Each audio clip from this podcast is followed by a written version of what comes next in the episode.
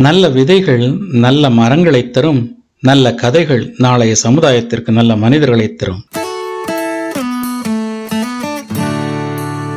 வணக்கம் அன்பு நண்பர்களே. நீங்கள் கேட்டுக்கொண்டிருப்பது எம் எம் ஸ்டோரிஸ்.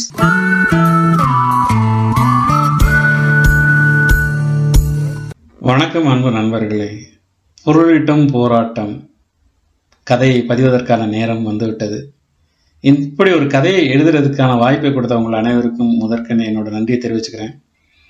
அதாவது பொருளீட்டும் போராட்டம்னு பார்த்தீங்கன்னா பலவிதமான போராட்டங்கள் இருக்கு. இன்னைக்கு வந்து உலகமே வந்து முக்கியமாக வந்து பொருளீட்டுறதை மையமாக வச்சு தான் வந்து நகர்ந்து கொண்டு இருக்கிறது ஆனால் தத்துவார்த்தமாக பார்த்தோம்னா அது இல்லை சரியான வாழ்க்கை. இருந்தாலும் உலகம் அதை நோக்கி தான் நகர்ந்து கொண்டிருக்கிறது என்னவே நாமும் அதை நோக்கியே நகர்ந்து கொண்டிருக்கிறோம். இதுதான் உண்மை. சரியா? ஆனால் இந்த பொருளீட்டும் போராட்டத்தில் நிறைய விதமான போராட்டங்கள் இருக்கு. ஒன்று ரெண்டு இல்லை. அது ஒரு சிறுகதையில சொல்லிவிட முடியாது. பல விதமான போராட்டங்கள் இருக்கு. இங்கே இந்த கதையில கருவா நான் எடுத்துக்கொண்டது சவுதி அரேபியாவில் மக்கள் எப்படி என்ன மாதிரி வேலையெல்லாம் பார்க்குறாங்க அப்படிங்கிறத வச்சு இந்த கதையை நான் புரிஞ்சிருக்கேன் எதுக்காக நான் இதை எடுத்துக்கிட்டேன் அப்படின்னா சவுதி அரேபியாவில் நான்காண்டு காலங்கள் இப்படியான மனிதர்களோடு பக்கத்திலேயே இரவு பகலாக இருபத்தி நான்கு மணி நேரமும் நான்கு ஆண்டுகள் கூடவே இருந்து அவர்களின் வலியை அவர்களோடு உணர்ந்து பகிர்ந்து வாழ்ந்து கடந்து வந்தவன் என்கிற உரிமையில் இந்த கதை இந்த கதையை இங்கே நான் பதிவிடுகிறேன். ஃப்ளைட் ஏறி பறந்து போயிட்டாலே வந்து எல்லாரும் வந்து பெரிய உத்தியோகத்துக்கு பெரிய சம்பாத்தியத்துக்கு போறாங்க அப்படிங்கிற நினைப்பு தான் இன்னமும் நிறைய பேர்கிட்ட சமுதாயத்தில் இருக்கு. ஆனா அப்படி ஃப்ளைட் ஏறி பறந்து போனாலும் சாதாரண ஊழியர்கள் இன்னமும் இருக்கிறார்கள் என்பதை சொல்வதற்காக தான் இந்த ஒரு சிறுகதை. எனவே மீண்டும் இப்படி ஒரு கதையை நிகழ்வை நான் சந்தித்து கடந்து வந்த நிகழ்வை கற்பனை கதையாக இங்கே பதிவதற்கு வாய்ப்பளித்த வாக்களித்து எனக்கு ஒரு வாய்ப்பளித்த அன்பு நண்பர்கள் அனைவருக்கும் ஒரு முறை நன்றியை பகிர்ந்து கொண்டு இந்த சிறுகதையை இங்கே தொடர்கிறேன். கேளுங்க கேட்டுட்டு உங்களோட கருத்துக்களை கமெண்ட்ல பதிவிடுங்க. முக்கியமா எல்லாரும் உங்களுக்கு இந்த கதை பிடிச்சிருந்துச்சுனாக்க இந்த கதை மட்டும் இல்லை இன்னும் மற்ற பதிவுகள் பிடிச்சிருந்துச்சுன்னா எல்லார்கிட்டையும் பகிர்ந்துங்க. இப்போ வாங்க நீங்கெல்லாம் வாக்களித்து வெற்றி பெறச் செய்த பொருளீட்டும் போராட்டம் அப்படிங்கிறத மைய கருத்தை வச்சு பாலைவன தூண்கள் அப்படிங்கிற தலைப்பிட்டு நான் எழுதிய சிறுகதையை இப்போ இங்கே கேட்கலாம். பாலைவன தூண்கள் சிறுகதை. இந்த சிறுகதைக்கு உரிமை மீயண்ணா மணிகண்டன் ஆகிய நான் எழுதிய நாள் ஜனவரி பதினாலு இரண்டாயிரத்தி இருபத்தி ஒன்று. நந்தா உனக்கு லெட்ரு வந்திருக்கு போல? இப்போதான் டைம் ஆஃபீஸ் போர்டு பார்த்துட்டு வரேன். உன் பேர் இருக்கு. என்றான் பஷீர் அறைக்குள் நுழைந்து கொண்டேன் நீண்ட நாட்கள் கழித்து தனக்கு கடிதம் வந்திருக்கிறது என்ற செய்தியை கேட்டதும் நந்தனுக்கு தன்னையே நம்ப முடியவில்லை. அலுவல் முடிந்து வந்து குளியலுக்கு தயாரான நிலையில் தேநீர் தயாரிப்பில் இருந்த நந்தன் கண்கள் அகலமாக விரிய பஷீர் நிஜமாவா சொல்ற? ஆமாடா என்றான் பஷீர் தனது அலுவல் உடையை மாற்றிக்கொண்டு குளியலுக்கு தயாராகி கொண்டேன் வரும்போது பார்த்தேன்டா டைம் ஆஃபீஸ் போர்டு கிட்ட கூட்டமாக இருந்துச்சு. இன்னைக்கு லெட்டர் டெலிவரி வந்திருக்குன்னு அப்போவே நினச்சேன். ஆனால் எனக்கு லெட்டர் வந்து ரொம்ப மாதம் ஆச்சா? அதான் இப்போவும் வந்திருக்காதுன்னு நினச்சி போர்டை பார்க்காம நேராக ரூமுக்கு வந்துட்டேன் என்று பஷீரிடம் சொல்லிக்கொண்டே யார்கிட்ட இருந்து லெட்டர் வந்திருக்கும்? என்று தனக்குத்தானே கேள்வி கேட்டுக்கொண்டு உற்சாகத்தில் ஊலல்லா பாடினான் நந்தன். நின்று பாடிக்கிட்டே இருந்தா எப்படி தெரியும்? போய் வாங்கிட்டு வாடா என்றான் பஷீர். இப்படியே வா என்று தான் குளிக்க தயாரான நிலையில் தலையில் தேய்த்த எண்ணெய் வடிவதை காட்டிக்கொண்டே நகைப்புடன் கேட்டான் நந்தன். சரி சரி அப்போ குளிக்க போ என்றான் பஷீர். டீ போட்டுட்டு இருக்கேன்டா கொஞ்சம் பொறு என்றான் பதிலுக்கு நந்தன். தேங்க்ஸ்டா அதில் இஞ்சி போட்டியா? கேட்டான் பஷீர். ம் பதிலளித்தான் நந்தன். நந்தனும் பஷீரும் மூன்றாண்டு கால நண்பர்கள். இருவரும் ஒரே கான்ட்ராக்டிங் கம்பெனியில் ஒரே விதமான வேலை பார்க்கும் ஊழியர்கள். இந்த கம்பெனி கேம்பில் மொத்தம் ஐந்து பிரிவு கட்டிடங்கள். ஒவ்வொரு பிரிவிலும் சுமார் நூறு அறைகள். ஒவ்வொரு அறையிலும் அதிகபட்சம் இரண்டு நபர்கள் என்கிற கணக்கில் ஊழியர்களுக்கு அறைகள் ஒதுக்கி கொடுத்திருக்கும் நிர்வாகம். மூன்று ஆண்டுகளுக்கு முன் தமிழகத்திலிருந்து இந்த சவுதி அரேபியாவிற்கு ஒரு ஏஜென்சி மூலமாக வேலைக்கு வந்தவர்கள்தான் நந்தனும் பஷீரும். சவுதிக்கு வந்த பிறகுதான் நந்தனும் பஷீரும் ஒருவருக்கொருவர் பரிச்சயமானார்கள். உறவுகள் நட்புகளை ஊரிலே விட்டுவிட்டு வந்து ஆண்டுக்கணக்காக வேலை பார்க்கும் நந்தன் பஷீர் போன்ற நபர்களுக்கு இந்த கேம்ப் தான் உலகம். இங்குள்ள நபர்கள்தான் உறவுகள். இங்கே நந்தன் பஷீர் போல நிறைய பேர்கள் உண்டு. உதாரணத்திற்கு குமரன் என்கிற சென்னையைச் சேர்ந்தவர் உண்டு.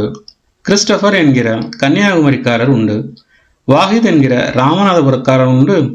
ஆப்ரஹாம் மேத்யூ என்கிற கேரளத்துக்காரர் உண்டு. தமிழ் விந்தன் என்கிற இலங்கைக்காரர் உண்டு. காலித்வா என்கிற பாகிஸ்தானைச் சேர்ந்தவர் உண்டு. இன்னும் இப்படி சொல்லிக்கொண்டே போகலாம். இவர்கள் பல ஆண்டுகளாக ஒரே கேம்பில் வாழ்ந்து பயணித்து வரும் உறவுகள். இவர்கள் அனைவருக்கும் ஒரே உணவுக்கூடம் ஒரே சமையல். காலை ஏழு மணி முதல் மாலை ஏழு மணி வரை என்கிற கணக்கில் ஒரு நாளைக்கு பன்னிரண்டு மணி நேரம் வேலை பார்ப்பவர்கள்தான் இந்த கேம்பில் இருப்பவர்கள்.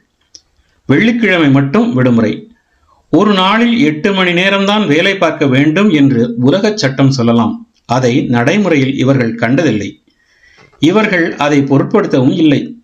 இங்கே வசிக்கும் நிறைய ஊழியர்கள் கனரக வாக ஓட்டுநர்கள் வாகனங்கள் பழுது பார்க்கும் ஒர்க் ஷாப் ஊழியர்கள் கப்பலில் இருக்கும் கிரேன் ஆபரேட்டர்கள் ஃபோர்க்லிப்ட் ஆபரேட்டர்கள் கப்பலில் இருந்து சரக்குகளை இறக்குவதற்கு குனிந்து நிமிர்ந்து உடல் உழைப்பு நல்குபவர்கள். இப்படி உடல் உழைப்பு நல்குபவர்களை லேபர் என்று அழைக்கிறது ஆங்கில வார்த்தை. இறக்கிய சரக்குகளை பிஎல் படி சரிபார்த்து பிரித்து வைத்து இரவு பகல் என்று இருபத்தி நான்கு மணி நேரமும் காவல் செய்யும் கண்காணிப்பாளர்கள். சரக்குகளின் உரிமையாளர்கள் வரும்பொழுது அவர்களிடம் சரியானபடி பொருட்களை டெலிவரி செய்யும் விநியோகிப்பாளர்கள் என்று பல வகை உண்டு. இவர்களுக்கெல்லாம் உணவு தயாரிக்க கேம்பின் உள்ளேயே சமையற்கூடமும் சமையல் ஊழியர்களும் உண்டு.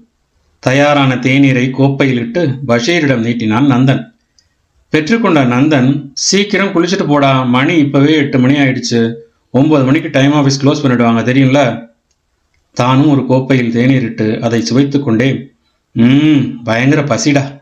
முதல்ல டீ அப்புறம் குளியல் அப்புறம் தான் டைம் ஆஃபீஸ் என்று வரிசைப்படுத்தி விட்டு தேநீரை சுவைக்கத் தொடர்ந்தான் நந்தன். நூறு அறைகள் என்று சொல்லியிருந்தேன் அல்லவா? இந்த நூறு அறைகளுக்கும் பொதுவாக மேல் தளத்திலோ கீழ்த்தளத்திலோ அமைந்திருக்கும் சுமார் இருபது குளியல் அறைகள். கூடுமான வரை காலை நேரமும் சரி மாலை நேரமும் சரி ஷிஃப்ட்டுக்கு செல்பவர்கள் ஷிஃப்ட் முடிந்து வந்தவர்கள் என குளியல் பகுதி கூட்டமாகவே இருக்கும். நட்புகளுடன் உரையாடி இந்த கூட்டத்திற்குள் காத்திருந்து பாட்டு பாடி குளித்து முடித்து அறைக்கு திரும்புவதே ஒரு நகைச்சுவை கலந்த பொழுதுபோக்கு.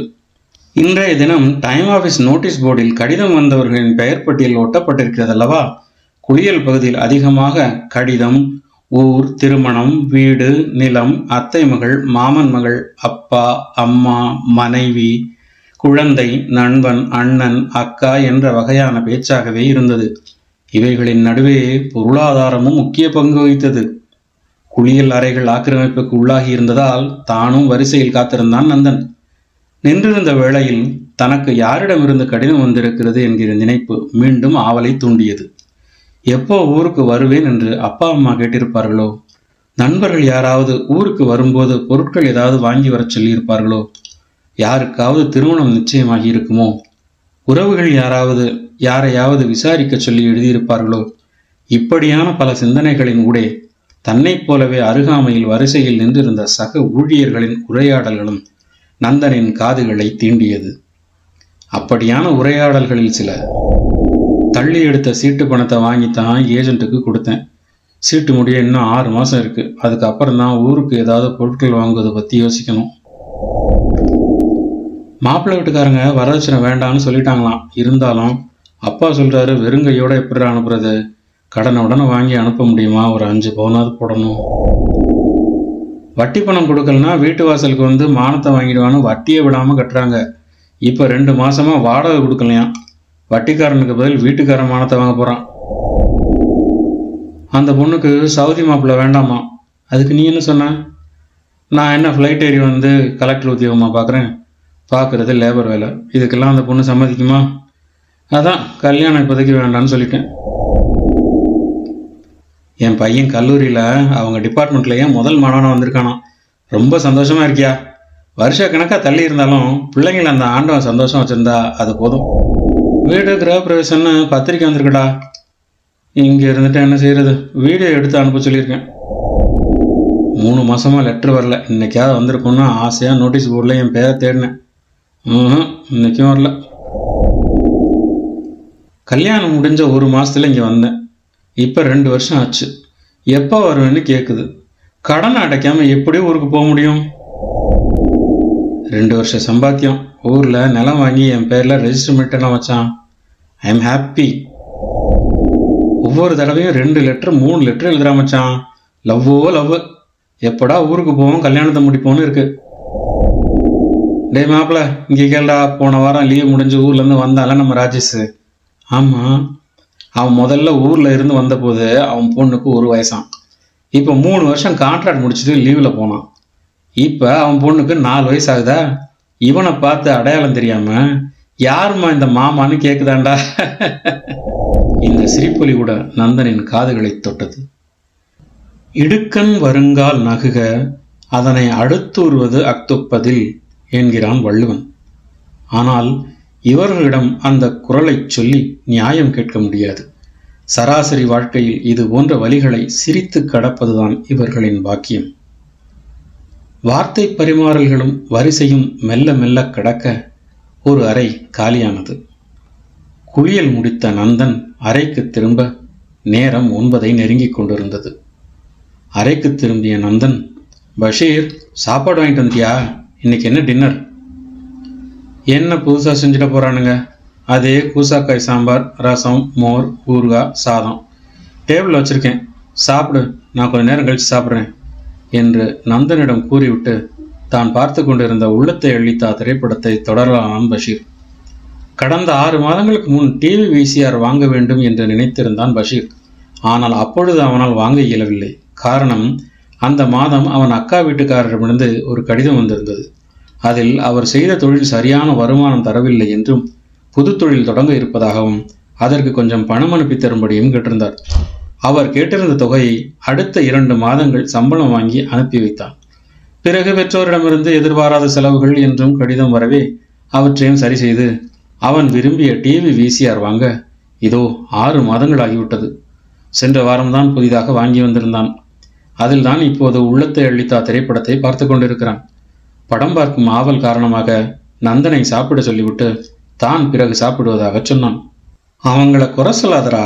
கிச்சனில் இருக்கவங்க என்ன செய்வாங்க? அவங்களும் நம்மளை மாதிரி கான்ட்ராக்டில் வந்தவங்க தானே. கம்பெனி விதவிதமாக காயும் கறியும் வாங்கி கொடுத்தா அவங்க சமைக்க போகிறாங்க கம்பெனி வாங்கி கொடுக்காததுக்கு கிச்சனில் இருக்கவங்க என்ன செய்வாங்க? என்று சமையல் ஊழியர்களுக்கு ஆதரவாக பேசினான் நந்தன். எப்பா தெரியாமல் சொல்லிட்டேன். கிச்சன் ஸ்டாஃப் மேலே எந்த தப்பும் இல்லை. சரியா? இப்போ நீ சாப்பிடு. சீக்கிரம் போய் உன் லெட்டரை வாங்கிட்டு வா. டைம் ஆஃபீஸ் மூடிடுவாங்கல்ல. என்று நந்தனை அவசரப்படுத்தினான் பஷீர். ஓகேடா நீயும் அப்புறம் தான் சாப்பிட்றேன்னு சொல்கிற நானும் உன் கூடவே சாப்பிட்றேன். இப்போ போய் லெட்டர் வாங்கிட்டு வந்துடுறேன் என்ற நந்தன் தான் உடுத்திய பேண்ட் ஷர்ட் சரியாக இருக்கிறதா என்று சுவற்றில் மாட்டியிருந்த முகம் பார்க்கும் கண்ணாடியின் முன் நின்று தெரிந்தவரை எட்டி எட்டி சரி செய்து கொண்டான். கண்ணாடியின் முன்னிருந்த சீப்பை எடுத்து தலைவாரினான். சீப்பிற்கு பக்கத்தில் இருந்த யாட்லி பவுடர் டப்பாவை எடுத்து தனது இடது கையில் லேசாக கொட்டிக்கொண்டான். பவுடரை இரண்டு கைகளாலும் தடவி பிறகு மிகவும் லேசாக பட்டும் படாமலும் முகத்திற்கு தடவிக்கொண்டான். வரேண்டா பஷீர் என்று டைம் ஆஃபீஸ் கிளம்பினான். நந்தா கேண்டீன் திறந்திருந்தா வரும்போது குபூஸ் வாங்கிட்டு வாடா சாம்பாருக்கு நல்லா இருக்கும் என்றான். குபூஸ் என்பது ஒரு வகை ரொட்டி அரபு மொழியில் குபூஸ். ஓகேடா என்று பஷீருக்கு பதிலளித்துவிட்டு அறையில் இருந்து வெளியேறினான் நந்தன். வெகு சீக்கிரமாகவே அறைக்கு திரும்பினான் நந்தன் கையில் குகூசுடன். என்னடா யார்கிட்ட இருந்து லெட்டர் என்று கேட்டான் பஷீர். டைம் ஆஃபீஸ் மூடிட்டாங்க பஷீரே என்றான் சற்று தோய்ந்த குரலை அதான் சொல்லிக்கிட்டே இருந்தேன் சீக்கிரம் போடான்னு. சரி நாளைக்கு டியூட்டி முடிஞ்சு வரும்போது நேராக டைம் ஆஃபீஸ் போயிட்டு லெட்டர் வாங்கிட்டு வந்துரு என்று சொல்லிவிட்டு உள்ளத்தை அழித்தாவை தொடர்ந்தான் பஷீர். இருவரும் உணவருந்தி முடித்ததும் பஷீரிடம் டேய் வெளியில் நல்லா காற்று வருது. வரியா? ஒரு சின்ன வாக் போயிட்டு வரலாம் என்று நடக்க கூப்பிட்டான் நந்தன். பஷீரும் சம்மதிக்க இருவரும் அறையை பூட்டி கொண்டு வெளியில் நடக்க கிளம்பினர். என்னடா ஒன்றுமே பேசாமல் வர்ற? லெட்டர் யார்கிட்ட இருந்து வந்திருக்குன்னு தானே நினைக்கிற? கேட்டான் பஷீர். இல்லைடா அது எனக்கு நல்லா தெரியும். எங்கள் அப்பா அம்மா தான் எழுதியிருப்பாங்க. எப்போ ஊருக்கு வரேன்னு கேட்டிருப்பாங்க. நானும் வந்து மூணு வருஷம் ஆச்சு. காசும் கொஞ்சம் சேர்த்துருக்கேன். இந்த கான்ட்ராக்ட் முடிஞ்சதோட ஊருக்கு போய் ஏதாவது தொழில் செஞ்சு செட்டில் ஆகிடணும் நந்தா இப்படி தாண்டா முதல் முறை ஃப்ளைட் ஏறும்போது எல்லாரும் சொல்கிறாங்க ஆனால் காலமும் இந்த சவுதி அரேபியாவும் வேற கணக்கு போட்டுடுது. ஏன்டா அப்படி சொல்கிற நான் நினச்சதெல்லாம் கொஞ்சம் காசு சேர்க்கணும். சீக்கிரம் ஊருக்கு போய் பிஸ்னஸ் பண்ணணும். இப்போ என் கணக்குப்படி எனக்கு இது போதும். இனி புது கான்ட்ராக்டுக்கு நான் சைன் பண்ண போகிறதில்ல போதும். ஊரில் தொழில் செஞ்சு சொந்தக்காரங்க பக்கத்தில் இருந்துக்கிட்டு அக்கம் பக்கத்தில் எல்லா விசேஷத்துக்கும் அட்டன் பண்ணிட்டு மகிழ்ச்சியாக இருக்கணும் என்றான் நந்தன் ஒருவித மன நிறைவுடன். நந்தா இந்த சவுதிக்கிற எல்லோரோட மனநிலையும் இதான்டா. நீ ஹாப்பியாக இருப்படா என்று நந்தனுக்கு ஆதரவாக சொன்னான் பஷீர். அறைக்கு திரும்பிய இருவரும் சற்று நேரத்தில் தத்தமது கட்டில்களுக்கு உறங்கச் சென்று விட்டனர். கடிதம் பற்றிய நினைப்பு தொடர்ந்து கொண்டே இருந்ததால் நந்தனுக்கு இரவு உறக்கம் சற்று கடினமாகவே இருந்தது. அடுத்த நாள் விடியும் முன்னர் எழுந்து கொண்டான் நந்தன். குளியல் அறைகள் பகுதியில் மிகுந்த நடமாட்டம் இல்லை ஒன்றிரண்டு அறைகள் மட்டுமே உபயோகத்தில் இருந்தன. காரணம் அந்த அதிகாலை நேரம். அவ்வளவு சீக்கிரம் இருளிலேயே எழுந்து கொண்டான் நந்தன். கால ஷிஃப்ட்டுக்கு செல்லும் முன் டைம் ஆஃபீஸ் திறந்திருந்தாலும் கடிதங்கள் பெறுவதற்கான நேரம் மாலையில் மட்டும்தான். எனவே மாலை வரை பொறுத்திருக்கத்தான் வேண்டும் என்று மனதை சமாதானப்படுத்தி கொண்டு ஷிஃப்ட்டுக்கு அழைத்துச் செல்லும் பேருந்தின் வரவை நோக்கி டைம் ஆஃபீஸின் அருகிலேயே நின்று கொண்டிருந்தான் நந்தன். கப்பலின் அருகாமையில் சரக்குகளின் அணிவகுப்பில் தனது உத்தியோகத்தை மிகுந்த சிரமத்துடன் பார்த்து வந்தான் நந்தன்.